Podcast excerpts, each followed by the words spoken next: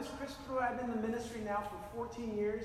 What an honor it's been to work with kids across the state of Minnesota and in Princeton, Minnesota. And to see this church, to see a gym, basketball hoops. You guys love kids. And when Pastor Michael was inviting me here, he said, hey, we're going to have some kids here. A lot of the team have been gone on missions trips, so some of them might not be here today. But we get to talk about what it looks like to have godly vision to reach this next generation. And when I was a kid, I remember when my dad took me to a Minnesota Twins game. And these were the binoculars that I got to use in 1993. All right? And they've kind of fallen apart. They've been neglected. I remember at the time, the first time I looked at these things, they were so clear. And I remember Kirby Puckett batting and Kent Hrbek. Oh, man, I remember those days. Come on. And now, when I pick these up, I'm like, hey, kids, we're going to go to a baseball game. And I had them look and like, Dad, we can barely see anything. And these binoculars have been sitting at the bottom of a tote in the garage. And I don't know how many times they've been frosted over and kind of dented. And one lens won't focus. And so one's in focus and the other one's not. So they were good if you kind of hold one eye like this. But that's just a little bit awkward to use. Then I love getting a deal. Like garage sailing is one of my passions in life. Anybody with me? All right? So I don't want to go with you guys because I know you get good deals. I want to go with other people because, man, garage sale, we're thrill seekers, and it's so fun to find the deal. And I remember needing a new pair of binoculars. And so I went on Facebook Marketplace, which is, man, it's like crap if you like garage sailors. It's really awkward to say that. No, it's a great place to not crack is bad, by the way. We don't make any analogy that means crack is good. I'm just throwing that out there, everybody, okay? But you know what? It's a great place to find deals. And I remember finding these loophole binoculars. Man, these are so powerful. And they come with a shoulder strap so you don't have to carry them through the woods. And these things are just... When I open, these are 10 by 42. It's like I can almost see Princeton from here with using these. I remember the first time I looked through these, and I was just blown away. It's like everything is clear. They could focus right away. And I was just in marvel of like, I didn't know binoculars could be like this. In talking today, saying, what is godly vision? I really think godly vision is seeing things the way God sees things. Amen. And so we're trying to say, God, could you help us give us a fresh vision, fresh passion to see what you see? I just want to read you some stats with Generation Z. This is anybody under 25 years of age falls into this new generation. How many boomers do we have here? Boomer generation, awesome. Then we have what was after boomers? Was it Generation Y? And then it was Generation X. And then it was the millennials. And then it's now Generation Z. Generation Z, anybody under 25, and I probably missed a couple generations, I'm sorry. But I'm glad everybody's here, no matter what generation you were born into. Here's some stats. Here's percentage of Americans who don't identify with any religion. They have no religious identification. In 1940, only 5% of Americans claimed that they had no religious identity. 1990, 8.1%. 2008, 15%. 2012, 19.3%. 2014, 23%. And now there's over 36% of Americans that claim no religious identity. Guys, we are coming against something that is a huge trend of people falling away from the church. Dr. James Emery White, in his book, Meet Generation Z, says Generation Z is the first post-Christian generation being raised in America. When I read that stat, my heart just stopped. Not for too long. I'm glad it kept beating. But man, the first post-Christian generation being raised in America today somehow on our watch.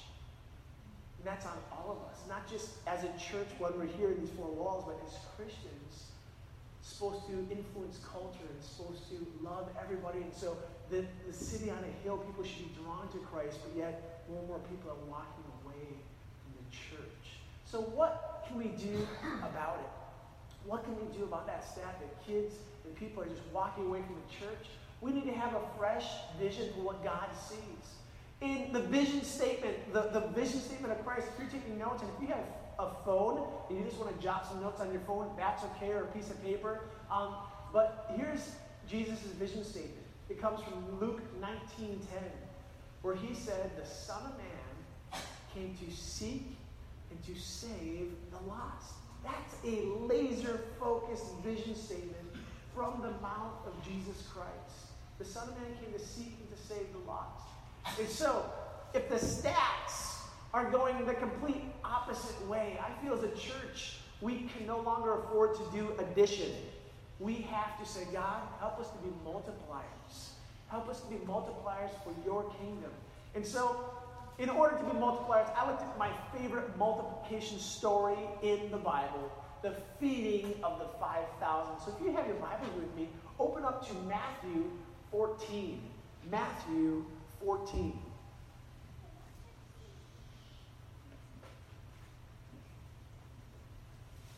While you're turning there, when I was looking up the story, the feeding of the 5,000, I was really interested to find out that this story starts with Jesus trying to run away from people.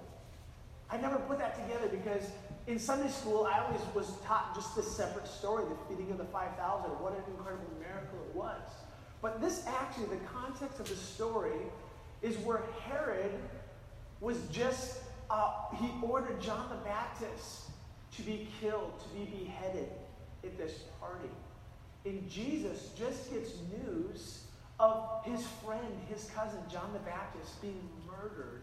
And so it picks up in chapter 14, verse 13. When Jesus heard what had happened, he withdrew by a boat privately to a solitary place. Hearing of this, the crowds followed him on foot from the towns. So Jesus is completely wrecked over a family member, over a friend being murdered. He's saying, I need to just get away. I just need to be alone. But the crowds continue to follow Jesus. This is important because this next part, Matthew chapter 14, verse 14. When Jesus landed, he saw a large crowd, and he had compassion on them, and he healed their sick. Everybody say, and. And. Compassion can be dangerous, actually, because compassion can lead to the feelings that you actually did something without action. How many, for instance, how many of you ever remember seeing that pet commercial that pets are dying of starvation? If you could donate $19.99 a month, pets will live. I remember you saw those little puppies and dogs the first time. You just started to weep. You're like, oh man, somebody has to do something. Compassion can lead to sentiment without action. The reason I had to repeat the word and, every time Jesus was moved, he moved. It was compassion in action. As a church, I think so many times we just view the lost. This is, what do we do? I mean, the need is so great. Families, what should we do? Jesus modeled, it's okay to have those feelings of somebody ought to do something. But then Jesus, every time he was moved, he moved. Read the New Testament. Every time Jesus had compassion on somebody, he was about to heal them. He was about to touch them. He was about to have relationship with them. And so every time Jesus was moved, he moved. So then, he took compassion on them, and he healed their sick. So the first thing I want us to do, we're going to spell an acronym. We're going to learn how to see differently today. And so instead of C being spelled S-E-E, we are going to flip this thing around, and we're going to go E-E-S. Okay, does it make sense? I'm a kid's pastor. Just kind of blank stares are fine. All right. So, see differently. The first letter that we're going to study today is the word, the letter E, and the word is this: empathy. Empathy. I feel as a church, and really as a follower of Christ, we need to start to see people with empathy again. Jesus was hurting, but yet he saw people, and he was moved with compassion. I'm convinced in Scripture, I know the Bible says this, so this is kind of a out on a limb, but I'm convinced Jesus never saw crowds. I just think Jesus saw individuals that made up crowds. I think it's a huge difference, because even as a pastor, we could do church. We could have people come into our buildings, preach, and then they could all leave without connecting with any one person. And it's a challenge to see people. I got to meet 2 or 3 people today that I had such a great time talking with. And I was so excited to hear Timothy's story. Tim, Timothy, or Timmy, what do you like? I answered every one of them. You answered every one of them. I heard Timmy. I mean, I saw this guy walking to church today. And I was like, you know what? I should invite him to church. And classic, I drove right past in the parking lot. And I'm like, you know what? I should get out of my car. I should go back. Because I saw just this guy walking down the street. And I'm like, God, if this guy walks towards in the parking lot, I'm going to get out and I'm going to invite him real quick. I'm going to catch him. Maybe he's going to the hotel. And I saw Timmy walk towards the church. I'm like, okay. I started opening my car door. Before I could even get out, Tim walks into the church. I'm like, God beat me to it. And to hear his story that he just got back from a missions trip. He loves to bike, but his bike broke down. And Timmy said that if I could get my bike working, I want to figure out a way to raise money for missions. Wow, that was awesome. If I came for nothing more today, I got to know Timmy. And it was a good day. It's been a good day. Man, by the way, this 3-hour drive as a pastor, you have a lot of time to think on a 3-hour commute. I'm just, that would be a crazy commute if I did that every week. But what a beautiful drive. And what a day that I got to meet Timmy. But we have to start seeing people. Empathy is great. Here's how you practice empathy. You need to put yourself in somebody else's shoes. Here's why that's a great practice. Because if somebody gets angry, you should walk a mile in their shoes. Okay? Because that way, when they do become angry, you're a mile away and you have their shoes. Isn't that great? No, but empathy really is hearing where they're coming from. I think in America, we have a hearing problem. We are so desperately trying to be heard, and we are so desperately trying to be understood, instead of first seeking to understand. When we seek to understand before we expect to be understood, we're going to have problems. I mean, that's the way to do it. Seek first understanding, and then you will earn the right to be understood. So the first thing, empathy. We have to start seeing people again. Have we forgot, church, what it means to be lost? Have we forgot the hopelessness, the feelings of anxiety, the feelings of being vulnerable and alone and isolated outside of Christ? Have we forgot? The world needs us to remember. We have to start seeing people like Jesus. And even, guys, even if we've been hurt, Jesus modeled, even in his brokenness, even though he was so hurt at the time, he continued to see others. He didn't just implode inwardly. So I want to challenge you, get help, get counseling, but I want to pray that you just continue to see people for who God made them to be. The next point that we're going to make, the first one was empathy. The second one is engagement. The first, how to see differently. Remember, EES. The first one is empathy. Second one is engagement. Notice that Jesus never did anything alone. Well, he prayed to God alone. But when it came to ministry, so many times he was taking people with him. Did you know our pastoral, speaking for pastors now, our biblical job description is found in Ephesians 4:11-12. And we are supposed to equip the saints to do the work of the Lord. This work is supposed to be a together movement. It's not Pastor Micah just working harder.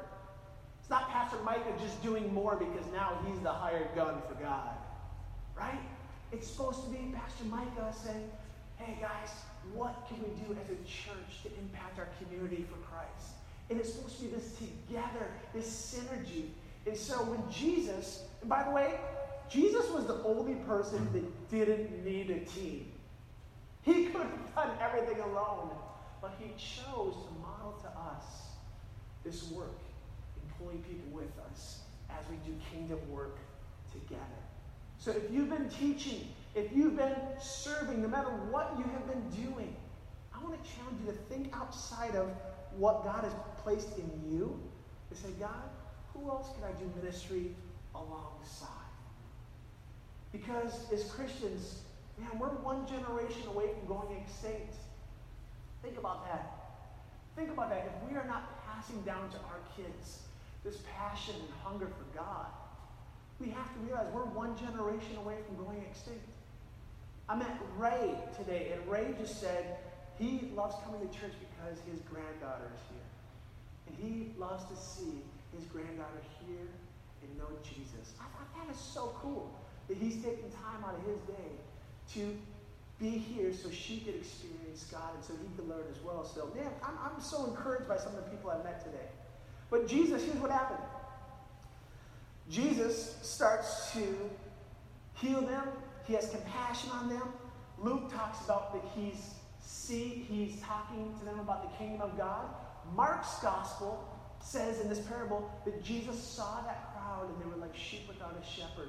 So Jesus had empathy for them, but he also built a team. As evening approached, his disciples came to him and said, this is a remote place. This is Matthew 14, verse 15. This is a remote place, and it's already getting late. Send the crowds away so that they can go into the villages and buy themselves some food. There was 5,000 people following him. And by the way, in Jewish custom, typically they only counted the men, right? Yes. Wait, that's a bad thought. They only counted the men? They didn't even count the women and children?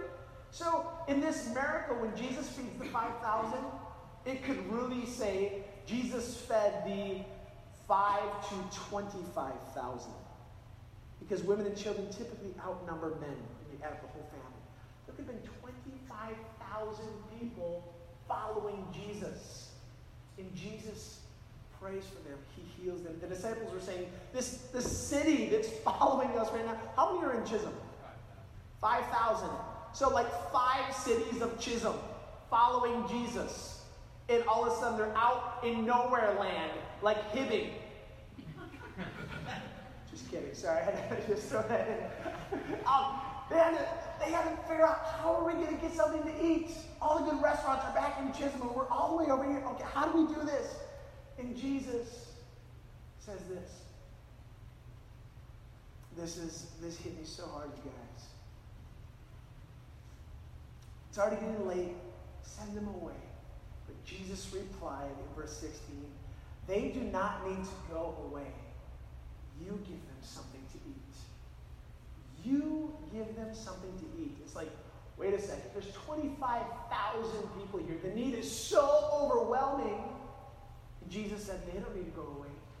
You give them something to eat. Church, I wonder if some people are like, if God in heaven is so powerful, why are there still starving kids in Africa? If God is so powerful, why are there still families that are being ripped apart by divorce? They're so hurt. They're so in need of something powerful, something supernatural. If God exists, why is all the suffering in the world? I think the words of Jesus still penetrate our heart today. Jesus said, they don't need to go away. Church, you give them something to eat. He's pointing to me as a follower of Jesus. That's on us. Did you guys realize that we are the hands and feet of Jesus Christ? He's the mind that tells us what to do. Everything is subject to what he wants us to do. But we are supposed to be the hug of God to this hurting world. Think about that. What a privilege. There's suffering, but yet God can use us to meet needs all throughout this world. but it's going to take us as a team engaging. Not just coming to church, nodding, thumbs up Pastor Micah, and peace out, I'm going back to live my normal life. It's going to take us daily surrendering to Jesus Christ at work, pulling people, say, hey, come to church with me. Hey, let's do coffee. Hey, come on over for supper. Let's engage this world as we are on a team, helping to reach the lost. All right, the last one that we're going to hit today is this. So let's review. First E was empathy. You guys are sharp. Wow. Second E was engagement. Empathy, engagement, and then the letter S is going to be sacrifice. Sacrifice. Jesus said they don't need to go away. You give them something to eat. They said, we have here only 5 loaves of bread and 2 fish, they answered. And Jesus said, bring them here to me. I'm going to read John's account really quick, because this miracle is recorded in all 4 Gospels. Here's what John said. Where should we buy bread for all these people to eat? He asked this only to test them, for he already had in mind what he was going to do. I mean, that's so like Jesus. But check this out. Philip answered him, it would take more than half a year's wages to buy enough bread for each one to have even just a bite. Another of his disciples, Andrew, Simon Peter's brother, spoke up. Here is a boy with 5 small barley loaves and 2 fish. But how far will they go among so many? Okay, I just want to pause here. In the Gospel of Matthew, Gospel of Mark, and the Gospel of Luke, neither of those synoptic Gospels even mentioned that the lunch came from a little boy. They stole that kid's lunch in those Gospels, right? They didn't even get, hey, Jesus, we have 5 loaves and 2 fish. It's like, dude, they didn't even give the kid credit. But in the Gospel of John, they said where the food came from. I wonder how many people, think about it, 25,000 people were following Jesus. I wonder how many other people had food that day. I wonder if this little boy, hearing the great need, said, Jesus, here's what I have. If it was me, I probably would have given maybe half a loaf, and for sure not, maybe one of my fish, but not, I like fish. I'm not going to give Jesus both my walleye fillets. I mean, come on. Okay, well. That kid, you know what? He gave all that he had to Jesus. He saw a need, and he didn't say, you know what? Kids haven't learned how to be fearful yet. Kids haven't learned, and I say learn because it is a learned behavior. Kids have not learned how to calculate risk yet. I'm going to say that one more time. Kids haven't learned how to calculate risk yet. When there was a need, the kid went all in. All throughout Scripture, Jesus tries to remind us to be childlike. Not childish, right? But childlike. To have that faith that said, if there's a need, God, you can use me. You can use me. The disciples didn't get it. They said, what are these 5 loaves and 2 fish? What are they among so many? The need is so great. This little kid, that didn't stop him from saying, here's what I have. You can use this. That needs to be our posture. When we look at suffering, when we look at the overwhelming problems in this world, in Minnesota, in Chisholm, in our families, the problems are overwhelming. But we need to say this, God, please use me for what I have to make a difference. I'm going to go back to Matthew, and I'm going to read the end of this miracle. This is so good. In Matthew 14. Here's what Jesus does. He said, bring the loaves and the fish to me. Looking up to heaven, he gave thanks, and he broke the loaves. This is in verse 19. And then he gave them to the disciples, and the disciples gave them to the people. They all ate, and they were satisfied. And the disciples picked up 12 baskets of broken pieces that were left over.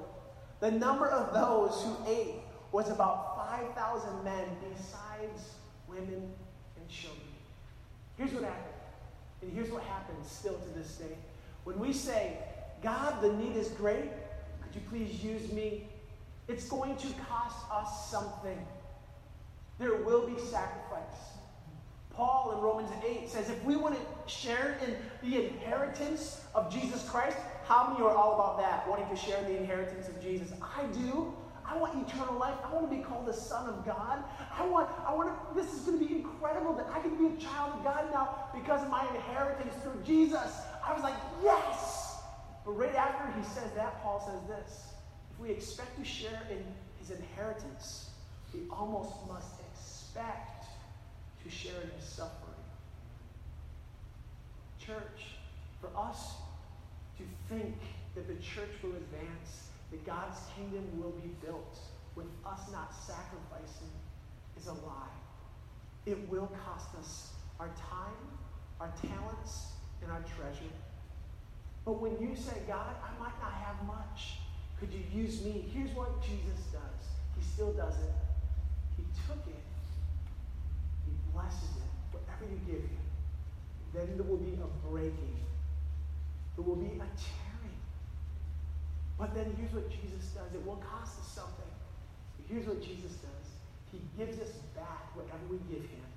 We get to minister now out of that brokenness, out of that hurt. Whatever it is, whatever we give God, he will give it back to us. And we get to minister out of that. Some of you have a story to tell. Some of you have, actually everybody has a story to tell. How you came to know Jesus Christ. That is such a tool to say, God, could you please use what you did in me to share it with others? Some of you, people will relate more to you in your pain than in your victories. Some of you have some painful past that God wants to use and redeem for his story. I just want to encourage every single person here who thinks the need is great, what can I do? They have that posture of a little kid who says, I might not have much. Jesus, could you use this? Jesus will bless you. There will also be a breaking, but there will be a huge multiplication effect when we minister, when he provides a miracle through us, not just us in our own strength. If you came here to church today, I know I was talking to mainly church people, but did you know that Jesus sees you today? You're not just a number. You're not just a statistic. But Jesus looks right into your eyes. And he offers hope. He offers forgiveness. He offers salvation from our sins. That is the good news of the gospel. The gospel literally means good news. And Jesus came for you, for sinful people, and that means all of us, to offer us salvation through his sacrifice. And by the way, church, we get this. Jesus' sacrifice, he just didn't give a little bit. I heard a theologian once say this. Jesus didn't even have another drop of blood to give. Man, that just hit me hard when I heard that. He couldn't even give another drop of blood if he tried. He was poured out. He was emptied on that cross for you and me to have our sins forgiven, so that we can be restored and that God can now call us sons and daughters. What a God that we serve, that would give his own son, Jesus Christ, to us. What a message to this broken and hurting world. I want to challenge us, church. Have we been on autopilot, just doing the same things that we have always done? Maybe a habit as a family member, as a church member, as a community member. Have we just did the same thing versus really saying, God, how's my focus? Does it line up with you? Maybe today God wants us to just refocus a little bit. And the biggest thing that helps us focus, man, do we have any hunters today? Any hunters here in the place? In almost every scope, there's like a cross. And that focus through that cross, that lens, that it just brings such a focus. We have a cross. All these arrows pointing up should reflect us to be heaven-minded. But this cross, it's like a point of focus for us believers. So I just want to challenge you today. And when I say you, I mean us. To see people, to have empathy, to engage people in this work that God has called us to do. And also to say, God, if you can use what's in my hand, I want to give it to you so that others can know Jesus Christ. Let's pray. God, thank you so much again for this day. Thank you to be a part of a church that sacrifices, that has people go on missions trips around the country and around the world to try to help lost people be found. God, I pray for this church that you would help us to see the need to raise up this next generation who is walking away from the church. We have to get creative in our approach to sharing the good news. Could you please give us fresh passion and fresh insight in how to do that, God? Thank you again for Jesus. We love you. In Jesus' name we pray. Amen.